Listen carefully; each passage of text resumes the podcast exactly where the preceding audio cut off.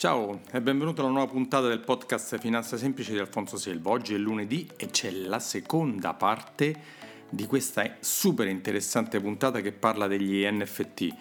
Questo è un podcast solo per gli illuminati degli investimenti e perché vogliono saperne di più e tanto per capire bene come fare. Prima di sentirti la seconda parte ti ricordo di andare sul mio sito www.alfonsoselva.it e scaricarti gratis il mio libro Come investire i tuoi soldi senza sbagliare. Se ti piace il podcast lascia le stellette e una bella recensione qui su Apple Podcast o anche adesso anche su Spotify, lo puoi fare anche su Spotify.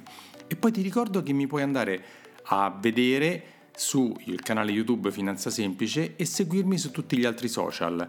Mi trovi o come Alfonso Selva o come Finanza Semplice interagire con me sui gruppi di Facebook, scrivimi e chiedimi cosa ti piacerebbe sentire del, nelle prossime puntate.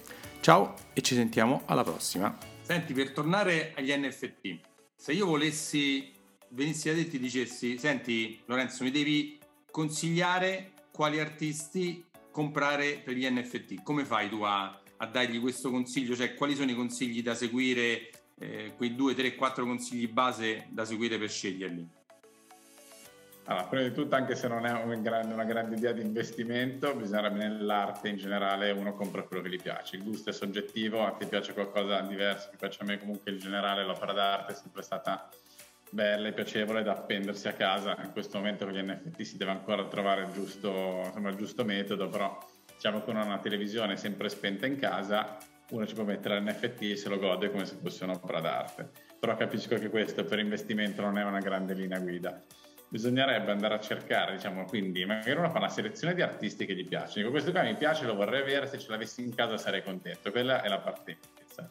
Per andare a capire pochino se potrebbe essere un buon investimento bisognerebbe vedere uno se l'artista è costante, se è presente comunque nelle piattaforme in cui produce gli NFT, chi compra, quello è importantissimo, chi compra questi NFT, se, sono, se è sempre la stessa persona, se è qualche suo amico che se lo ricompra in qualche modo, magari andando a vedere i vari wallet da dove girano i soldi, si riesce a capire se i soldi arrivano sempre dallo stesso posto. Chi Qui stai affrontando una cosa particolare che dicono che tanti si sono autocomprati i propri NFT per farli salire, diciamo, hanno trovato un giro di soldi per eh, come un po' i giocatori di calcio fra un'azienda, fra una società e l'altra, no? te lo presto, te lo pago, tu me lo ridai, io te lo valuto 100, no, 150, facciamo 200 e si creano questi, queste bolle. Diciamo che, che qualcosa che può succedere, ma secondo me non è assolutamente la norma. È più facile che nel normale mercato dell'arte, perché comunque fare girare soldi su, insomma, per bonifica è un pochino più difficile che farsi girare su wallet, che insomma è, è sempre liquido, è tutto liquido, è facile da far girare,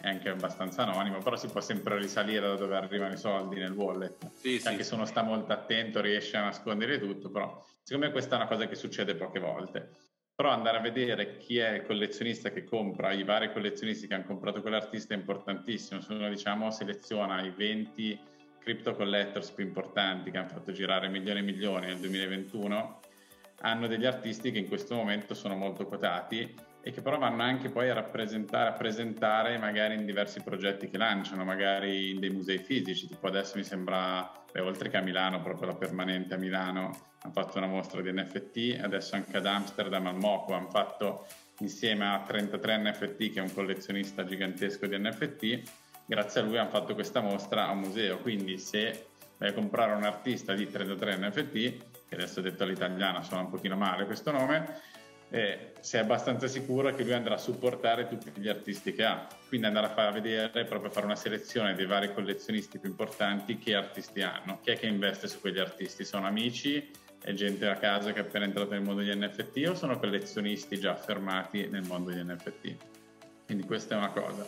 Due, andare a vedere un pochino anche che cosa ha fatto l'artista prima degli NFT. Qualcuno è nato proprio nel mondo degli NFT è riuscito ad avere successo, però sono pochi casi. Diciamo che non sono tantissimi. Magari andare a vedere gli artisti che fanno NFT cosa hanno fatto prima di fare NFT. Avevano già fatto delle mostre in dei musei, in delle gallerie, erano dipendenti di una mega azienda tipo Netflix, Disney, Ubisoft, facevano copertine per libri fantasy, non so, ce n'è veramente di tutto perché in questo momento qualsiasi persona, qualsiasi no, però tantissime persone con talento artistico sono finite nel mondo degli NFT. Capire cosa facevano prima diciamo, avere una bio dell'artista, come può succedere nel mondo dell'arte tradizionale. Anche questo può essere, può essere un'idea. E poi purtroppo nel mondo dell'arte normale non c'era, dico purtroppo c'è nel mondo degli NFT, nel mondo dell'arte non c'era, andare a vedere quanto sono presenti sui social, vedere se hanno un Twitter che è mm, insomma di una certa dimensione, non, non è importantissimo il numero, è più importante vedere chi lo segue, chi lo segue quando fa un post, chi risponde quanti like ha, queste cose qui, cioè vedere un numero tipo 50-100.000 follower, se poi sono 20.000 comprati, 40.000 che non hanno, non hanno cripto, non sono collezionisti o curatori nel mondo cripto, eh, invece magari c'è qualcuno che ha 5.000 follower, di cui 1.000 sono crypto millionaire, qualcuno billionaire, 30 i curatori più importanti del mondo delle cripto, 20 curatori del mondo dell'arte. E quello, e quello è ok, quello è ok. Esatto perché comunque il mondo dell'arte non c'erano i social ma va molto anche a conoscenze. Diciamo che eh, essere amico dei curatori per un artista è importante, sono i curatori poi che hanno il contatto col museo nel mondo dell'arte tradizionale e secondo me succederà anche nel mondo degli NFT. E attraverso i social adesso tu puoi vedere esattamente chi sono le conoscenze di questi artisti. Quindi è un pochino una combinazione di cose per dire ok, questo artista mi sembra che potrebbe essere una scommessa giusta. Se poi il mercato crasha, crasha anche lui, però, se, però diciamo che avrà una possibilità in più degli altri di andare avanti e se il mercato rimarrà euforico sono sicuro che lui insomma, verrà presentato in tantissimi diversi progetti.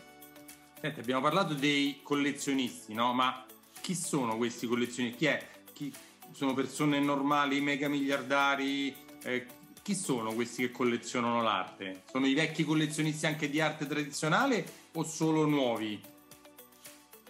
Adesso si stanno avvicinando anche collezionisti di, di, arte normale, magari più giovani, comunque diciamo under, under 40, under 50 persone a cui piace questa innovazione tecnologica. Molti proprio non ne vogliono sapere, però piano piano si stanno avvicinando. Ma secondo me la maggior parte dei collezionisti nel 2021 che hanno spostato più soldi erano persone che avevano già tantissime Ethereum, quindi insomma investitori di, di Ethereum, gente con tantissime cripto che avevano questi soldi che si sono moltiplicati, volevano farli girare, c'era questa innovazione, ci hanno visto magari anche un altro profitto ulteriore a quello di Ethereum che aveva già fatto magari per 10 e hanno iniziato a comprare NFT. Adesso sinceramente si stanno, si stanno aggiungendo tantissime realtà del mondo fisico, non solo cripto, diciamo cripto millionaire o billionaire come vuoi chiamarli, perché sento, essendo nel mondo dell'arte, sento, oltre che collezionisti tradizionali, sento tantissime case di moda per esempio Moncler, Gucci, Louis Vuitton, Fendi, tutti che vogliono fare qualcosa di NFT. Adidas. Que- Adidas, Adidas esatto, Adidas, Nike. Sì, sì. Più comunque queste realtà eh, vere iniziano a parlare di NFT, cosa che è successa da metà del 2021, ma nel 2022 secondo me esploderà, sempre più gente si aprirà un wallet per qualche ragione e con qualche soldo che ha lì magari inizierà a comprare degli NFT di criptoarte, qualcuno magari collectibles, però qualcuno alla criptoarte ci arriverà quindi secondo me il 2022 è l'anno proprio in cui arriveranno tanti soldi anche dal mondo fisico negli NFT.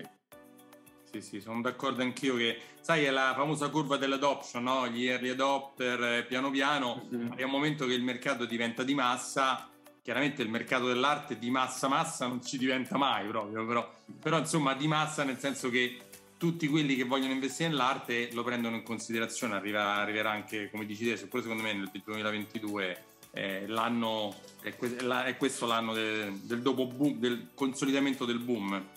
Senti, quindi... Tra l'altro, secondo sì. me, quello, quello, che hai detto, che il mondo dell'arte non è, diciamo, per, per, per, la massa, che è verissima. Magari sì, tutti vanno a vedere il museo, l'artista che gli piace, però ci sono pochi collezionisti. Invece con gli NFT probabilmente sarà una cosa molto più di massa, sono immagini molto più vicino, a, molto più vicino alla cultura di massa, qualcosa anche più esteticamente, diciamo, facilmente comprensibile, senza andare a trovare meaning sotto l'opera perché ha fatto quello la gestualità dell'artista, da che movimento artistico arriva.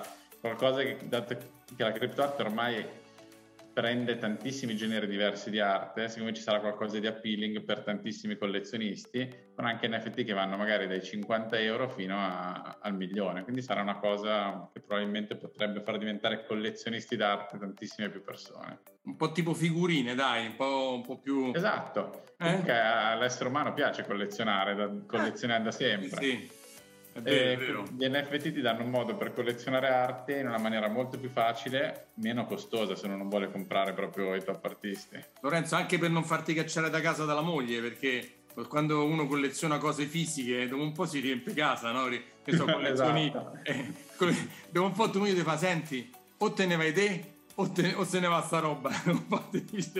Quindi, siccome l'NFT è dentro il computer digitale, ci può stare, basta che ti compri due o tre hard disk esterni, ci puoi mettere quello che ti pare. Insomma. Sì, basta, tanto è tutto sulla blockchain, basta il wallet, non serve niente. Senti, ma diciamo che se io volessi iniziare no, a investire in criptoarte, eh, come, come potrei fare? Appunto, dai qualche suggerimento pratico per chi eh, magari non ne sa niente né di, eh, di Bitcoin, Ethereum, eh, wallet, roba queste cose che a chi non l'ha mai eh, prese sembrano complicatissime. Come, come potrebbe fare? Allora, diciamo che secondo me se uno non ne sa niente né di arte né di cripto né di blockchain, consiglio se vuole metterci già dei soldi, insomma qualche soldo, di affidarsi magari ora a un art advisor, un curatore di criptoarte, un gallerista, comunque qualcuno un minimo esperto nel settore, almeno per ricevere dei consigli non in un minuto ma almeno in una o due ore. Se invece si vuole partire per dire guarda voglio provare questa cosa ma non voglio metterci tanti soldi, io consiglio la blockchain di Tezos, che è una blockchain... scusami? Tezos, Tezos. Con la T di Torino? Sì, che non capitalizza, cioè capitalizza già tanto, però nel mondo delle cripto non tanto, mi sembra che sui 3 miliardi è intorno alla quarantesima posizione delle cripto, è una cripto che non è molto usata per, insomma una blockchain che non è usata per la pura speculazione, ma è un pochino una blockchain as a service, per esempio Ubisoft è una grandissima compagnia di videogiochi, adesso si appoggerà a Tezos per mettere gli NFT nei propri videogiochi. Mm-hmm. E dentro questa, dentro questa, blockchain si è creata una community di artisti pazzesca, credo la più grande dopo Ethereum, anzi sono sicuro che sia la più grande dopo Ethereum, dove però vendono anche opere in edizione o ci sono artisti proprio emergenti che quindi con 20-100 euro puoi iniziare a collezionare. Ah. Per esempio questo qui dietro l'ho messo apposta, sì. è una cosa da 80 euro, che di fianco a due cose da 100.000 e 150.000, però ho detto voglio mettere questo apposta. Potrebbe essere una cosa sui tiro, ma 10.000, chi lo sa. Invece l'ho comprata su Tezos, che ha questa community di artisti incredibile, che proprio gira anche questa, come sempre, su Twitter però che per iniziare secondo me è la cosa migliore perché è una, è una, blockchain che è proof of stake quindi non richiede gas fee per fare transazioni, creare NFT, comprare NFT quindi diciamo che uno ha il conto su... dimmi? Eh, no, diciamo abbiamo detto che spieghiamo poco però due o tre cose spieghiamole allora eh, hai detto eh, gas fee e hai detto un'altra parola che cosa hai detto? Eh, un'altra parola? Eh, per mintare NFT? No, perché abbiamo detto gas sarebbero le fee da pagare per comprarli. Poi hai detto un'altra parola mm, che io ho capito, però non, non so se hanno capito. Eh, detto, eh, sai che sto pensando, ho detto sì, minta, che gas fee per mintare gli NFT, che vuol dire creare l'NFT su una certa piattaforma, su una ecco. blockchain, esatto. Sì, sì, sì, mint, quindi è la parola che si usa proprio per creare l'NFT sulla blockchain. Esatto. Comunque diciamo che uno ha, vuole iniziare con poco per vedere come funzionano queste cose, come funziona un wallet, vedere dove sta l'NFT, che cosa stai comprando veramente. Diciamo che è una persona che ha un account su Binance o su Coinbase, qualche posto per comprare delle cripto. Se uno si compra 200 euro di Tezos, si rimanda sul proprio wallet che funziona come il wallet di, di Ethereum, proprio nello stesso modo. Mm si connette a una o due piattaforme dove ci sono tutti questi NFT di artisti che lavorano sulla blockchain di Tezos, che poi ce ne sono molti che magari vendono i pezzi singoli su Ethereum, su, per esempio Super Rare che è una delle piattaforme più grosse, e poi vendono l'edizione di 100 su Tezos, proprio per andare a creare ancora più community, perché vendere una cosa diciamo a 500 pezzi a 50 euro è molto più facile che venderne una a 5.000 Beh, certo. è più facile trovare tante persone che comprano qualcosa a 50 euro ok? Quindi riescono a creare una grossa community e secondo me è molto più facile per una persona che non ne sa niente dire vabbè metto questi 20 euro, 50 euro e vediamo come va, ho comprato una roba che mi, mi piace. E magari li prende il trip e iniziano a collezionare, vedono nel wallet gli NFT che aumentano e piano piano magari dicono ok adesso inizio a essere esperto, vado su Ethereum, magari avevo i miei 10.000 euro in Ethereum, ok compriamo degli NFT. Quindi sì, consiglio assolutamente Tezos che vedo che una, anche nel mondo dell'arte viene usato, ci sono diversi talk nelle fiere più importanti del mondo, per esempio Art Basel Miami, chi non è del settore non vuol dire niente questa parola, proprio perché del settore è proprio una delle fiere più importanti del mondo. Ci sono stati diversi talk sugli NFT e si parlava proprio della blockchain di Tezos, anche perché non inquina il mondo, come, diciamo, non consuma troppa energia come Ethereum e quindi diciamo che se uno deve spostare miliardi di dollari capisco che quel consumo di energia è, è, necessario per essere una cosa sicura, ma per creare un NFT potremmo usare delle blockchain che non vanno ah, a sì. consumare così tanta energia. Mi è venuto in mente cosa hai detto prima, hai detto proof of stake o proof of work, eh, hai detto che usano un metodo o l'altro. Adesso, ah, okay, eh. Uno, la proof of stake è la prova di soldi, chiamiamola così semplicemente, la proof of work è la prova di, che usa Bitcoin che risolve dei problemi matematici e quindi serve tanta energia perché servono computer grossi, enormi, quindi sono queste due eh, diciamo, modalità delle, delle, blockchain di come girano. La, la, cosa che dicono è che la proof of stake consuma molto meno della, della proof of work, però, però, secondo me, secondo la mia idea sempre, eh, la mia idea che poi può essere la tua diversamente, la proof of stake è, eh, poi avvantaggia chi ha tanti soldi, ritorniamo come al concetto del vecchio che del vecchio, della finanza tradizionale che più c'hai soldi, più sei una banca enorme, più c'hai potere, no? Mentre invece con la proof of work eh, non serve che tu abbia in pancia miliardi e miliardi, ma puoi avere, partecipare alla mining anche senza avere miliardi. Quindi è un po' queste due cose, no? Dai. Non so se sì, sei sì, d'accordo. Entriamo, tutto, entriamo tutto in un altro argomento, esatto. un argomento lunghissimo. Eh poi Ethereum dice che passerà a proof of, a proof of stake, che quindi aiuterà tantissimo, che in effetti per una... No, block...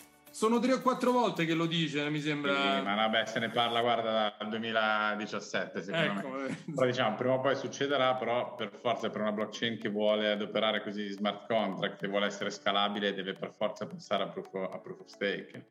Poi secondo me ogni blockchain troverà magari la sua nicchia, qualcuno sarà l'esperto di NFT, qualcuno sarà il leader di, di finanze che magari sa proprio Ethereum, quindi bisogna vedere come si sviluppa questo mondo, però per iniziare in questo momento non consiglio guardare tutte le altre blockchain che siano Solana, Avalanche, così sì, ci sono delle piattaforme di NFT, ma non c'è la community vera di artisti e collezionisti, c'è gente che ha magari Solana perché ha una liquidità pazzesca, insomma girano tantissimi soldi anche su Solana, però gli artisti vedo che vanno proprio più volentieri su Tezos e anche trovare proprio c'è una community di artisti come su quella su Ethereum in minor parte diciamo che tutto costa un centesimo perché si va da 20 euro a 10.000 è difficile superare 10.000 euro però per iniziare secondo me è il modo migliore sia per entrare in questa community sia per capire come funziona questo gioco è come dire per iniziare a investire che fai? Beh, intanto apri un conto corrente che è semplice, poi vediamo, vediamo ci metti i soldi sopra, poi piano esatto. piano ne parliamo, facciamo cose più sofisticate ne...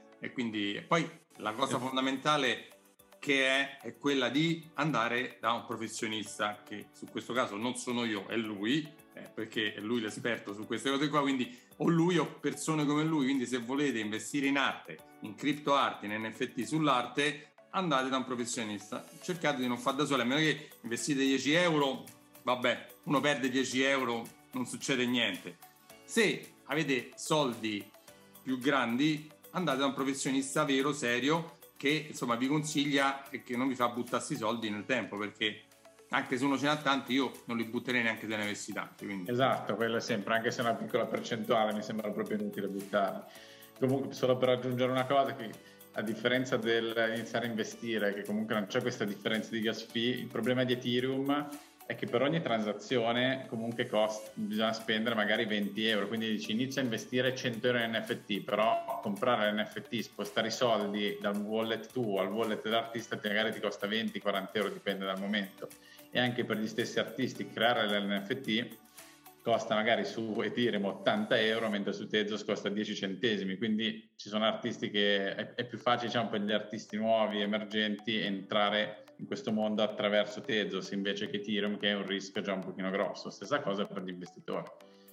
Esatto. Una domanda Alfonso, tu hai degli NFT?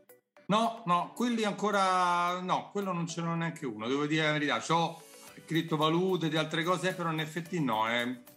Ci sto, dico lo faccio, non lo faccio, mi li compro, non, non lo so, però non l'ho fatta ancora. Non, eh, dico faccio il mio come ha fatto Montemagno, no? che, che, ha creato tutti i suoi NFT. Eh, anche quello quello guarda, usciamo dalla criptoarte, ma secondo me ogni persona che ha voglia, eh, che gli piace la tecnologia, che ha una community grossa che lo segue, diciamo 300.000 follower, 500.000 follower, in questo momento deve, se vuole fare un po' di soldi facili, perché sono soldi facili veramente, creare degli NFT, hai tantissime persone che ti seguono, si fidano di te in qualche modo riescono a supportarti, tu gli regali qualcosa, cioè gli dai qualcosa per supportarti. E come, dici, e come dici, faccio la t-shirt con scritto eh, ti compri la t-shirt, ti compri l'NFT, insomma, ecco, diciamo un esatto, po'. che magari poi hai delle utilities attaccate, però comunque è come se stessi supportando la persona che segui, e però chiaramente sei tantissimi follower, tantissime persone che si fidano di te, come abbiamo visto con Montemagno, insomma, funziona. Guarda Lorenzo, a 300.000 ancora non ci sono arrivato. Adesso quando ci arrivo la faccio anch'io la collezione NFT su di me. Magari, la, guarda, magari la faccio su Finanza Semplice, che è poi il mio marchio, le cose farò. Ma vado su Tesos dove metto te, magari ne faccio due o tre tanto per, per, metterlo lì e averlo, capito? Per il gusto di farlo, per dire l'ho fatta anch'io. Eh. Mi hai dato un'idea. Però fino adesso ammetto, non l'ho mai fatto. Ho letto, so cosa sono perché, perciò ho scritto un articolo, io ho intervistato te e altre persone, però no, eh, oh, che devo, tutto non lo posso fare tutto insieme, piano piano. Senti, adesso ti faccio un'altra domanda invece che esce fuori dal, dal tuo, che però con te so che è un po' scontata che sei comunque un esperto. Il tuo rapporto con i consulenti finanziari che mh, generalmente, salvo me e qualcun altro come me, mediamente i consulenti finanziari non si occupano né di blockchain né di bitcoin e quant'altro, no? Diciamo, non ne sanno quasi niente o quasi. Però la valuta fiat, no? che tutti quanti per adesso abbiamo che la valuta fiat sarebbe l'euro o il dollaro. Qual è il tuo rapporto per tutto quello che non è il mondo eh, cripto? Io ho iniziato a investire non tantissimo tempo fa, però mi sono messo a studiare, non mi sono affidato a nessun consulente perché ho deciso che devono erano i miei soldi, non avendo un capitale, diciamo, cioè non avendo proprio tantissimi milioni, e magari capisco quelle persone che si devono affidare per forza, comunque non è che possono aprire un conto su De Giro, su Interactive Broker e spostare 20 milioni con un bonifico. Parlando di cifre più contenute ho deciso di studiare inizialmente, provare a capire anche i bilanci delle varie aziende, andare a sceglierle, insomma fare stock picking, però prendeva veramente tanto tempo, quindi alla oh. fine sono andato semplicemente su degli ETF, sono andato su degli ETF diciamo Vanguard, comunque diciamo Global America o anche di paesi emergenti, come può essere ormai anche la Cina è considerata emergente, non so più perché, però finisce dentro questi ETF o di settori che secondo me andranno molto bene in futuro, per esempio un ETF di cyber security, inizialmente avevo comprato delle aziende tipo Fortinet eh, due anni fa, andando a studiare proprio il bilancio, i competitor di ogni azienda, ho detto sì, però qui qua diventa un lavoro, quindi sono andato a prendere degli ETF che mi sembravano che avevano un, diciamo, un, dire, un pool di aziende molto buone, inerente veramente a quel settore, perché ogni tanto leggi l'ETF che fa cose nello spazio e poi c'è dentro Netflix perché c'è il satellite. Quindi andando comunque un po' a studiare gli ETF ho deciso di fare semplicemente un piano di accumulo ogni mese e metto qualcosa sui degli ETF che ho selezionato. Se poi vedo estremo rosso magari ci metto qualcosa di più. Hai fatto, prima di tutto hai fatto un pack, diciamolo, traduciamolo. Esatto.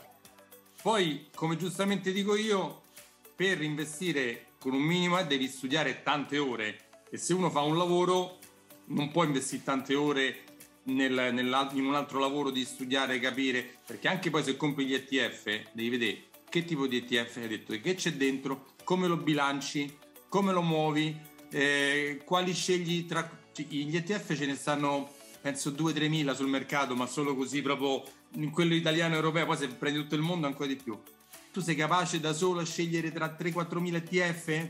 Bah, quindi pure quello è un lavoro anche solo scegliere quale ETF scegliere. Esatto, prende, prende, veramente tanto tempo, bisogna leggere tanto, studiare tanto, quindi ha un lavoro che diciamo lo prende proprio full time, comunque adesso non ho, non ho ancora famiglia, dei, dei, figli che mi prendono magari il mio tempo libero che sarebbe una gioia, però non mi prende il mio tempo libero, ho avuto tempo di studiare, mi immagino una persona che ha lavoro full, ha la famiglia, non ha quelle tre ore alla sera, dici mi metto a studiare finanza. Mi sembra molto meglio trovare un consulente di cui si fida e che sa che non è uno su YouTube che dice tu The Moon, metti qui soldi e fai per 20, ma qualcuno che che ti Guarda, sembra affidabile, ti prende una fee, una fee, adeguata e ti consiglia dove mettere i soldi. Insomma. Mannaggia, vedi, io non so né il Rolex da, da 50.000 euro al polso, ho un orologio de, dell'Apple, poi non ho la Lamborghini, non stiamo a Dubai, non ho il vestito super firmato, Non, non te li do i soldi Alfonso. Eh, lo so, lo so. Non mi hai convinto. Lo so, ci stanno quelli che trovate su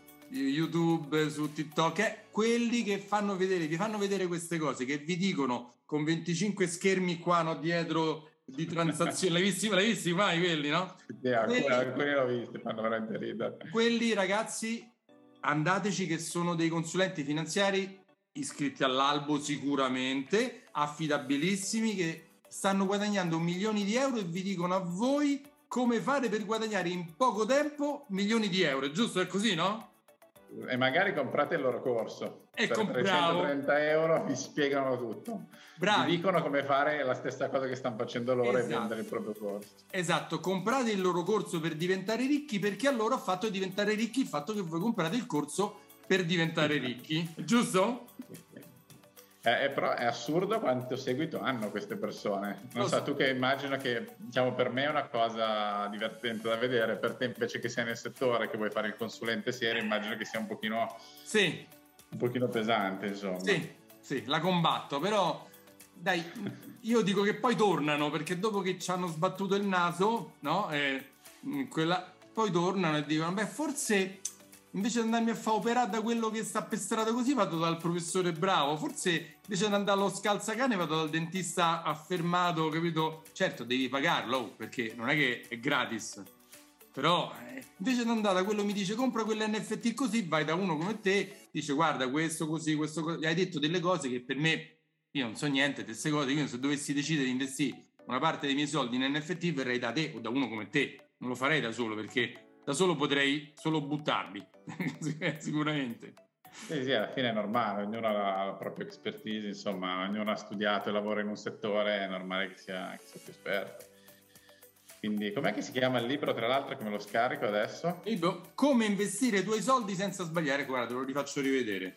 Dai, così vediamo, vediamo, se non ho sbagliato troppe cose. Parlo anche un po' di arte, eh? c'è anche una parte dove parlo ah, di arte. Eh. Fantastico. Eh? Sì, sì, cioè, piccola, eh, chiaramente, perché non è potevo mettere a parlare di arte io che non ci capisco quasi niente, però quel poco che, che ho capito l'ho, l'ho scritto anche qua. Senti Lorenzo, grazie, però vorrei che tu ridicessi come ti possono trovare e dove ti possono trovare, sia fisicamente sia online.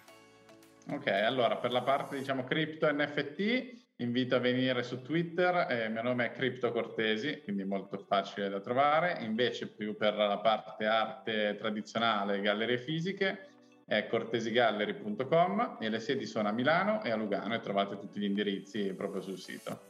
Va bene, poi comunque sotto nel, nel, video, nel podcast metto tutte queste cose che ha detto lui, ve le scrivo tutte quante, quindi tu che vuoi seguirlo lo trovi lì. Senti Lorenzo, veramente grazie, grazie, grazie tanto ci salutiamo, ma magari più là, tanto le NFT saranno in continua evoluzione, quindi vediamo un po' se ci saranno delle cose importanti, ti, ti, ti richiamo, ti disturbo per, per partecipare un'altra volta al podcast, va bene? Intanto grazie mille per questo invito, mi ha fatto piacere, è stata una bella chiacchierata, allora alla prossima. Anche a me, ciao ciao a tutti.